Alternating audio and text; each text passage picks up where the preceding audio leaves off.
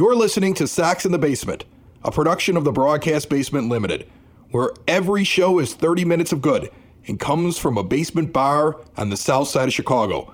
Pull up a stool, pour a cold one, and join us right now for Sox in the Basement.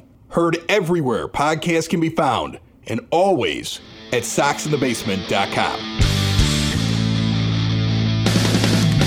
Did I read it right in the Sun Times that the White Sox are the more interesting team this offseason? That they may actually be getting more coverage than the North Siders? How is this even possible? Well, that's that was Rick Morrissey's. Oh, well, him. Yeah. He doesn't know what he's talking about. Uh, but you know what? I, I, I think it is possible, though, though, don't you? I mean, what are the Cubs? The Cubs are, are just a team in transition. They signed Dansby Swanson. They make a few other moves. Nothing, you know, earth shattering. But they're not in a rebuild. They're not in the championship contention window.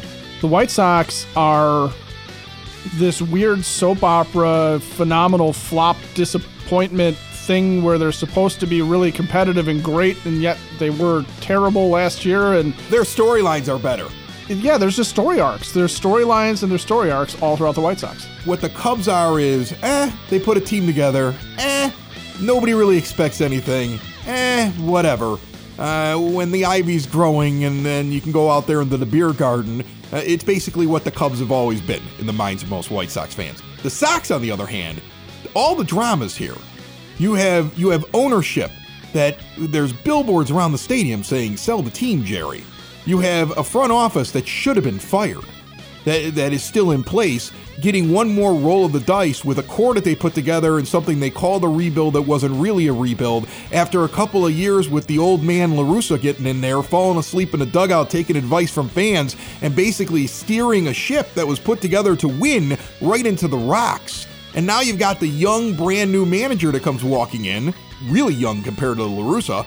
Not a high bar to set in terms of youth compared to LaRussa. Yeah, he's not really young in, in terms of like comparison against everybody, but against LaRussa, young guy, all right? And he's coming in and he's got this whole thing about accountability and we're going to teach him how to do things and we're going to have these meetings every 7 to 10 days and you know uh, we're going to we're going to work on getting this guy going and fix this guy and you're you're watching spring training and you're seeing these positive things like Yoan Moncada, you know, he made what? The all tournament team so you see him go and do that. And so that worked out very well, him being in the WBC. And you see some of the pitchers really getting their stuff going. You got a healthy Lance Lynn. There's so many things happening. There's hope.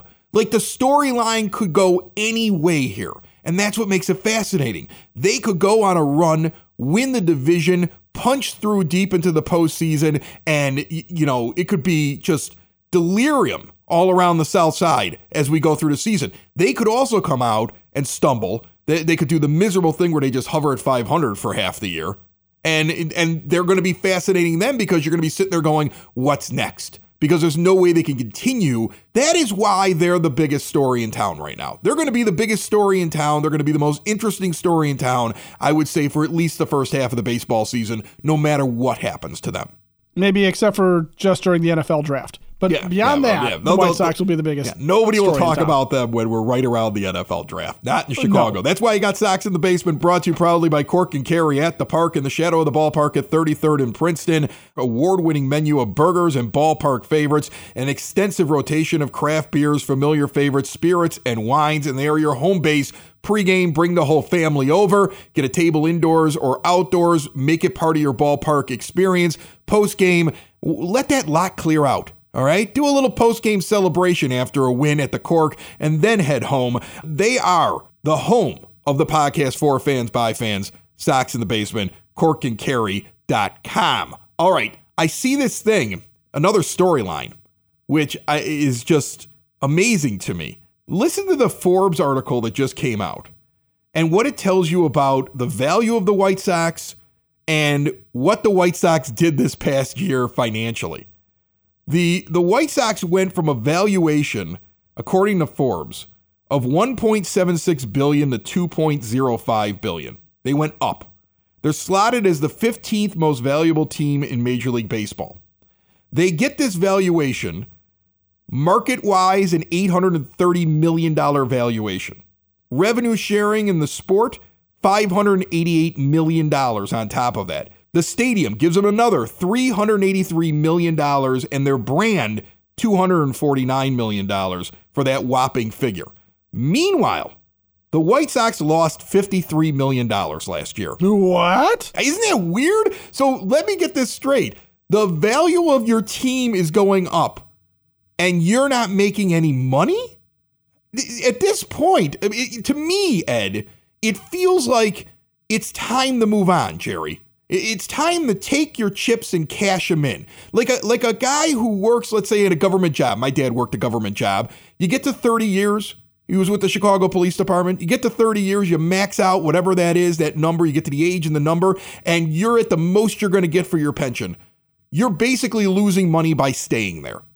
You might as well take the money and the interest that compounds in that in that scenario and move on the greener pastures and enjoy the end of your life or make the profit that was at the end. You did it. You started and you got to the end. You did it. You were a successful business person. That's what it feels like to me. Like, if I'm seeing that, my first reaction is, then why are you sticking around? And if you do want to stick around, why are you keeping the same people around you that lost you $53 million last year? Because it's a tax write off, he can offset it against all his other investments in businesses that are making money and then claim zero income for the year. Wow. Leave it to you for me to sit there and be like, this is why you should sell the team. And then you're like, no, no, no, just a crafty billionaire. Yep. He's just a billionaire who's sitting there going, you know, if the team keeps losing money, I don't have to say I made anything on the Bulls right. or on anything else. All right, well, that's it for that story. We don't even need to approach it anymore. It just aggravates well, yeah, I, but I mean, I, I, think there's some merit to what you're saying, though. I, I don't, I don't know his taxes. Obviously, nobody knows his taxes except for him. But when you see a billionaire losing money on a on a major business, that's the first kind of thing that that that pops up is like, well, is this creative accounting so that the White Sox appear to have lost a bunch of money so that he can offset those losses against other gains elsewhere? It's infuriating though if that's the case. Okay, so if he's using the White Sox as a business write off, then Jerry needs to sell the team because who that should infuriate is Rob Manfred. That should infuriate the other owners, to be honest with you, because that is against the idea of a competitive team right there. Yeah, but he can make the argument of look where my payroll is. Like there's a lot of people doing a lot worse out there in terms of signing players than me. And and that's the only thing he's got for him, right? Is to sit there and say I'm I'm kind of comfortably in the middle of the payroll. I'm you know maybe a little bit towards the top in certain years. I am out there trying to field a, a competitive team. I'm not the Pirates, right? Like it, I'm not just, Bob Nutting, right? He just kind of shrugs and goes, "Yeah, look at that guy, though." right? Yeah. Yeah. Yeah. I'm not the A's. Yeah, yeah, exactly. I'm I'm I'm not the Pirates. I'm not the A's. I'm not one of these teams that is is doing absolutely nothing, even though that's kind of what I did for a few years there by design. So I don't know. I don't know that that is necessarily the situation, but that's also this thing too, where as a fan, you sit there and you go, well, well, hold on a second here. So you're losing all this money. Are you going to turn around and look at the fans and sit there and say, it's our fault that the White Sox lose money that way because we're not as supportive of the team because we're not. Well, you can't say that either because attendance was huge last year. And concession sales would go along with that, and parking sales would go along with it. Really, what I think it is, is I think it gets back to the whole media thing where Jerry doesn't make enough money on TV and radio from the White Sox. But but compared to other Major League Baseball owners, he's doing well because I want to say it was ESPN put on an article and they they broke down how some of these regional sports networks are failing. Right. And then they went through the other ones that were unhealthy. And the White Sox weren't included on any of it. They were included in the last part that there are some of them that are doing very well, even though Major League Baseball eventually has talked about the idea of bringing everybody underneath the one umbrella. And then after you come underneath one umbrella, then you, we won't see any more blackouts or whatever, but they may take a couple of years. So his financial situation could be changing very quickly because if all of a sudden he's not able to make the money that he makes being the majority owner over at NBC Sports Chicago, then then how does that change things as well? I mean, it's something off in the distance to keep in the back of your mind when you see this report about the financials and wonder when does it end for the owner? Is he really going to die in office? I mean, or, or is there a point where it actually becomes more valuable to his family to say, I'm going to move now before this thing changes? And to sit there and say that you know, this is a situation that is untenable for me because I can't continue to pour resources into this. I'm not going to ever see those recouped, especially if the team is taking losses on an annual basis. Right. But then again, as you just said, that might just all be part of his plan. Oh, my goodness.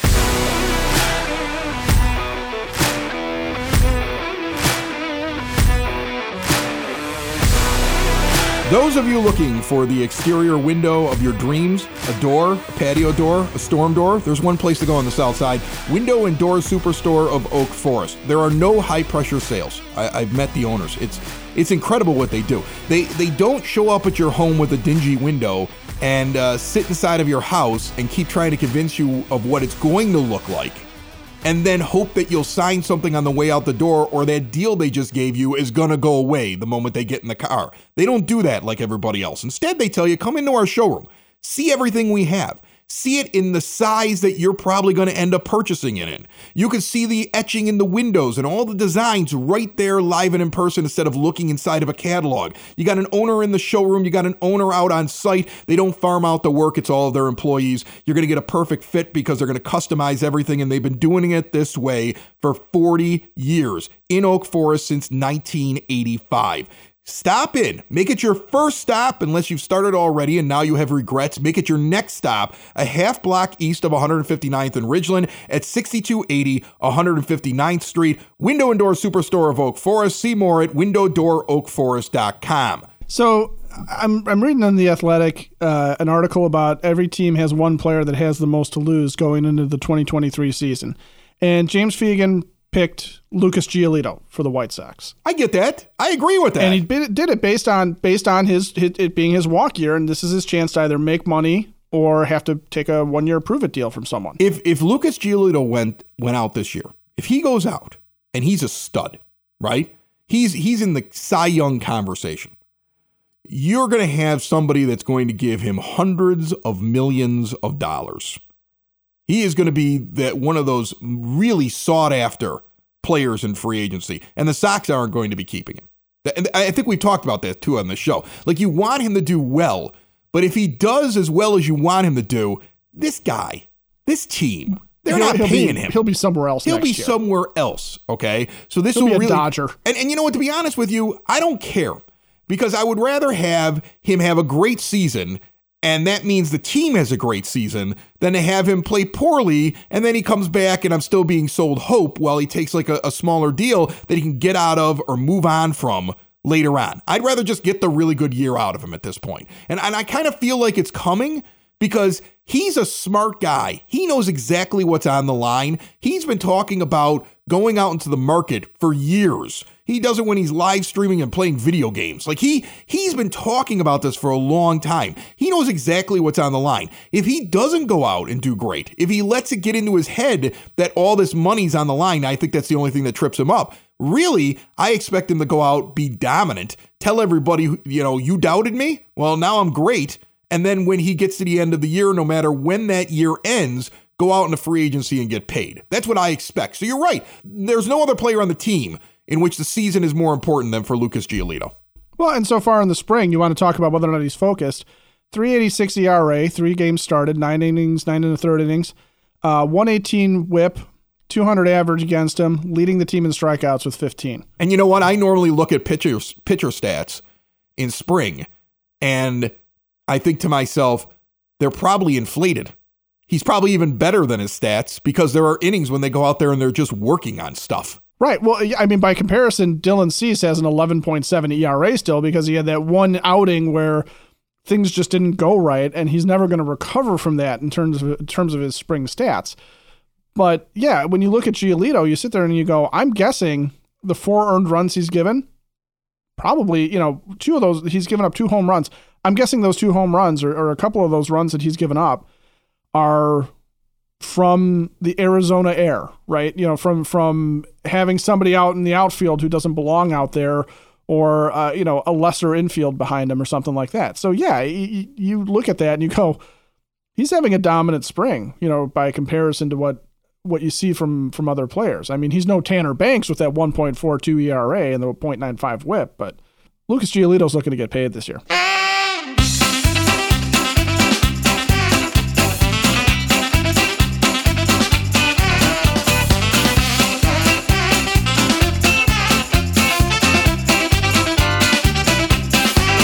That music means it is time to nerd out with the Sox nerd. Dave Marin sits up in the scoreboard. He's actually in the scoreboard. He's in a beautiful area that's more behind home plate uh, with an amazing view. I've been there before. It's it's just gorgeous. He puts all the, the the stats and the trivia and the little intricacies up on the board during the game for you, and he joins us on Sox in the Basement. How are you, Dave? Fantastic, Chris. How are you? I'm ready to go, man. I'm ready for the season. I'm done with this spring training. Let's start. Chris, the best book ever written on the White Sox is called Who's on Third by the great Rich Lindberg. Well, this season, the Sox don't have the uncertainty at third that the excellent book addresses. We know, if healthy, and it appears this WBC rib injury is not serious, Yoan Moncada will be affixed at the hot corner for the Sox this season. And man, time flies. This will be the fifth year that Moncada is slated to be the Sox regular third baseman. If he makes somewhere around 145 appearances at third, Moncada will move into the top five all time in Sox history in games at the position behind Ventura, Kamm, Melton, and Crede. You know, my credo is always to forage for the positive or dig for the pony, as my late mother used to say. And admittedly, it was difficult to do that with Moncada last season. After all, this was a player who hit 169 with a 239 on base percentage at Guaranteed Rate Field in 2022. Both of those outputs, by the way, were all time White Sox lows. There is hope, I believe. Based on the back of his baseball card, Moncada is due for a good season. In fact, it's not 2023 we have to worry about with Moncada, it's 2024. Like Alex Rios of maddening days gone by, Moncada alternates up and down seasons. He was bad in 2018, good in 2019. He was down in 2020, up in 2021. He was down in 2022, and so far, he appears to be on track for a rebound if the aforementioned World Baseball Classic is any indication. In six games there, Moncada slashed 435, 519, 735 with one home run and six RBI. He also walked four times and struck out three times. That's more walks than strikeouts in earning the third base spot on the WBC's All Tournament team. This coming off a strong finish of 2022 where he posted monthly best in September with a 252 average and a 466 slugging percentage with five homers. I know we're dealing with a small sample size here, but based on what we went through last season, I'm clinging to it. Now, plummeting down another rabbit hole, Moncada is on track to become only the third switch hitter in White Sox history to reach the century mark in homers. He is third in team annals here currently with 82 homers behind the stash, Jose Valentin, and one of my all time favorites, Ray Durham's 106. That trio are the only switch hitters to reach double figures in bombs in four seasons. And if Moncada can't go or gets hurt, Jake Burger, who is having a great spring, is waiting in the wings. Or, what the heck, put TA there because he's shown he does not need any notice before trying out a new position. That's it, Chris. That's the hot scoop on the hot corner. The Sox Nerd is brought to you by the law offices of Parente and Norem. If you've been injured, you need a team that will do what it takes to fight for your rights. Insurance companies only care about one thing the bottom line. The law offices of Parente and Norem has a team with experience, dedication, and proven results it takes to get you the care and compensation you deserve. Sox in the Basement listeners get a free case evaluation. Call or text them today at 312 641 5926 or visit pninjurylaw.com. Two hot corner zingers. Prior to Yoan Moncada, the last Cuban to start on opening day for the White Sox at, at third base was Minnie Minoso in 1954. And do you want to take a crack at who the Sox starting third baseman was in the 2000 home opener? That's the 2000 home opener. Oh, man, I don't know. Herbert Perry? You would think it would be Herbert Perry, but no, it was the king, Paul Konerko, one of his rare third base appearances in the 2000 home opener. Wow. Paul Konerko was the opening day third baseman of the year 2000? At the, in the home opener, yes. In the home opener. All right. Well, still. That's crazy. It was one of the last games he ever played at third base. Yeah, I, I should hope so. Sox nerd Dave Marin joins us each and every week. Thanks so much, Dave. Can't wait to see you out at the ballpark. Thank you, sir. Sox in the Basement listeners, do the hard work. And if you're a hardworking man or woman on the South Side, you need to be outfitted properly. And that's why you should visit Red Wing Shoes. in Evergreen Park, New Lenox, and Geneva. A work boots specialty store that carries sizes from 6 to 16 and feet as wide as 4E. A 115 year old company that came out of Red Wing, Minnesota, and one of its largest stores in the entire Midwest is in Evergreen Park, Illinois, ever since 1976.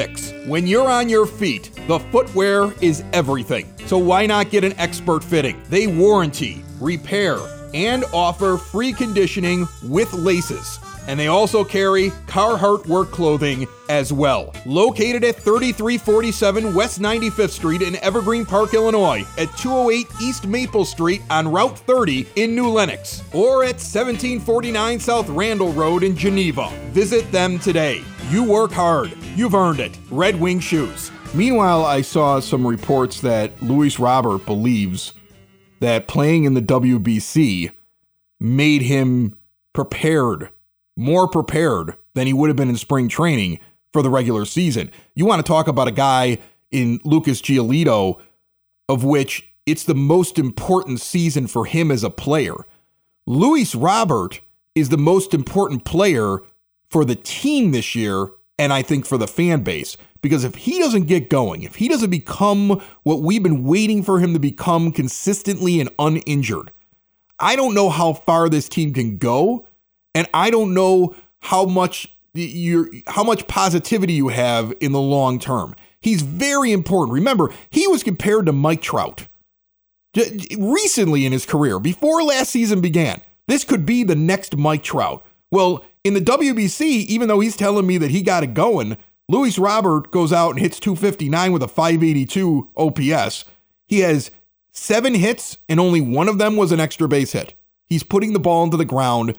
He's not showing me anything that he's ready to go for the season. Meanwhile, Mike Trout went out there and hit 296 with a 962 OPS and did a lot better. I mean, Robert has eight strikeouts and no walks in the WBC. And no steals. He hasn't stolen a base. Right. How are you telling me that this prepared you for the season? You don't look ready to me. I mean, you want to point at the last week and he hit 400? He was two for five. That's just because it's a small sample size. It's not enough.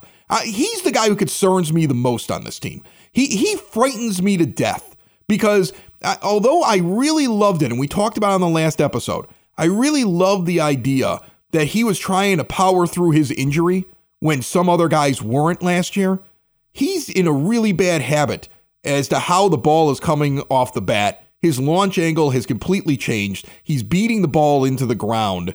And I don't see a guy who's a middle of the order guy right now. If I look at the end of his year last year and what I'm seeing in spring and in the WBC, he frightens me because we need him to be good. Well, yeah, and, and if you're looking at it and going small sample size, small sample size, don't worry about it. 27 at bats, six games in the WBC. You gave the numbers 259 and a 582 OPS. Okay, fine. So, what would he be doing? What's the equivalent of what he would be doing in spring if he was still sitting there with the White Sox? Well, in 26 at bats, Victor Reyes has hit 269 with a 721 OPS because he's got one extra double compared to uh, Robert in, in over over his seven hits, and he's got four walks, eight Ks. I mean, you know, if you're comparing Luis Robert Jr. to other center fielders or other outfielders that are available, Victor Reyes shouldn't be the guy that I come up with as being one of the closest ones, especially when in the World Baseball Classic. If you want to compare to what other players are doing, Tyler O'Neill has more hits, a 615 average, 1.491 for Team Canada. Mike Trout, one more game, same number of at bats, well, a few more plate appearances because he had five walks. But Trout stole a base at 296 as a 962 OPS. Guys are hitting here, okay? And guys are actually getting going. You know, I mean, heck, I'm looking at the center fielders underneath him is Kike Hernandez of the of the uh, Red Sox, who hit 300 with 791 OPS. Hernandez is not anywhere near the talent level of Luis Robert. So Robert's saying that he feels like he's gotten going maybe he's seeing the ball well. Maybe he feels healthy. Like maybe that's what he's talking about. But if he's talking about that he feels like he's making solid contact and doing a good job, I would have to direct him to just about every other center fielder that's playing right now because he's kind of not doing the job. Like it, this, the, results just aren't there. And look, we're not the only alarmist on the Luis Robert thing. ESPN just put out a list of the top 100 MLB players, and he made it. He's towards the bottom, and they literally describe him as being overrated. Like, he has to put together a consistent season because you see it. You know the talent's there. Like, he does have that capability to be that guy. Like, I, I, I believe it. I watch him out there playing. He passes the eye test. He passes the test of when he's healthy and he's going like he is a monster that should be feared by every pitcher in the league when he's going. And he has all the talent and capability. And he needs to get over his bumps. Like I, I look at a guy like Eloy Jimenez who's dealt with some injury, who uh, you know wasn't really able to get around on the ball after that injury in the shortened season. Remember, like he, he tore those muscles, and they were like, okay, in 2021 he probably isn't going to be the same powerful hitter. This is going to take a while. He'll be back in being able to play, but he's not going to be able to get around on that ball and power it out of the ballpark with the same consistency of what he was before. Eventually, he will. Then we saw a stretch last year where he looked otherworldly, and we're like, yeah, that's the guy. And you see him in spring, you're like, he's ready to go.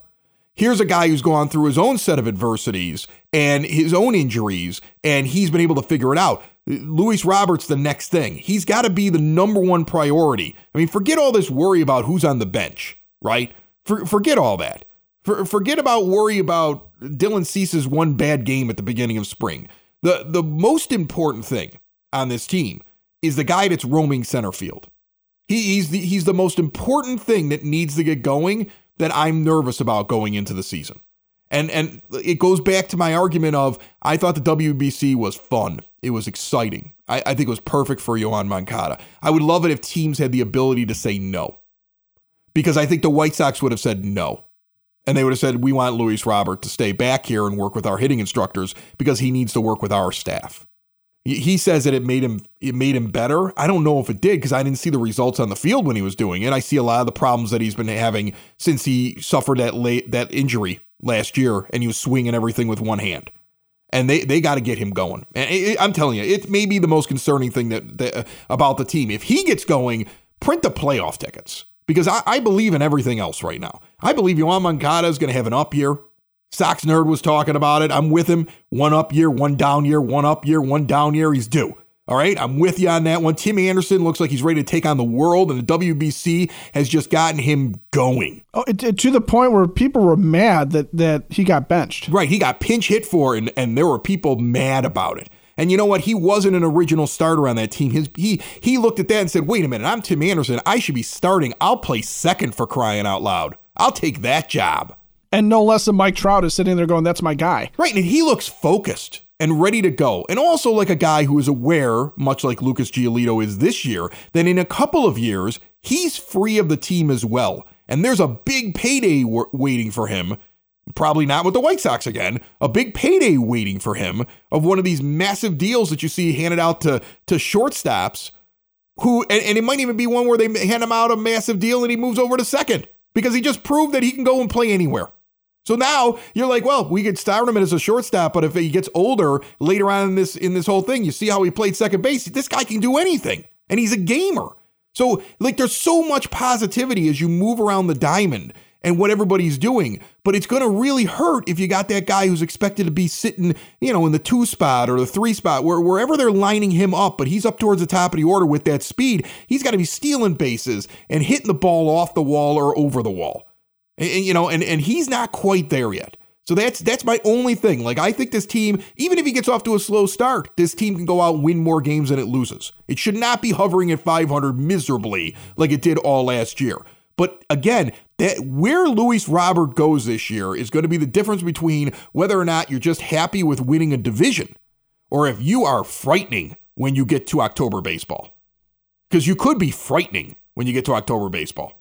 And that goes along i think the lines of of what people are saying about not being able to replace jose abreu with andrew vaughn. Well andrew vaughn can grow a little bit but Yoan Moncada needs to have the better year. You're right. And uh, don't tell me that the WBC results or spring training results don't mean something because Eloy Jimenez hitting over 400 in both, you know, in, in both situations, both at the WBC and in spring. And you need him healthy. And everyone's always saying, well, you know, he needs to stay healthy. That's why he's DHing because we don't want him on the bench anymore. We don't want him on the injured list. We want Eloy Jimenez in the lineup every single day because it's that important.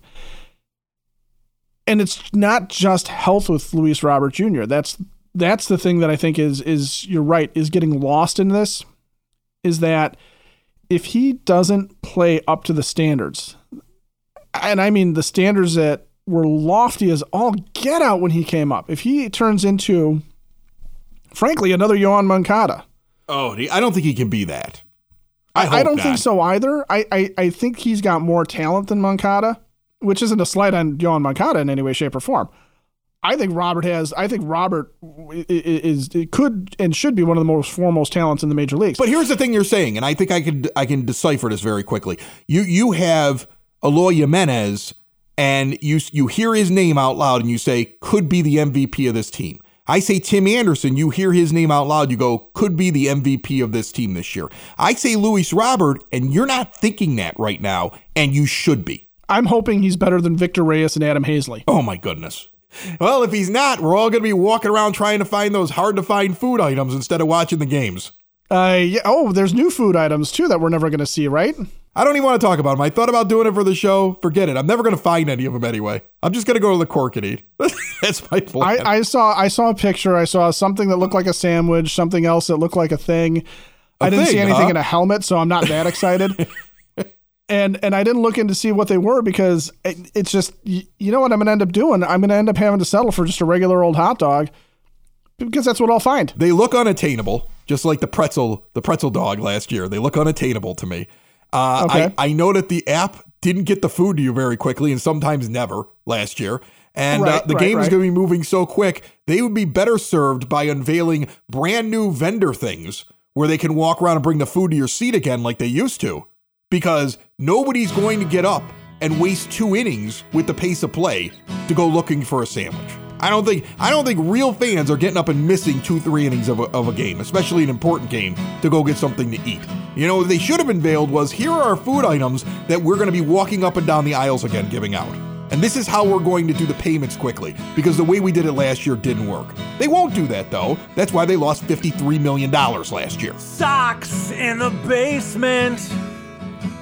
Sox in the Basement. Sox in the Basement. Sox in the Basement. Heard everywhere podcasts can be found, and always on soxinthebasement.com.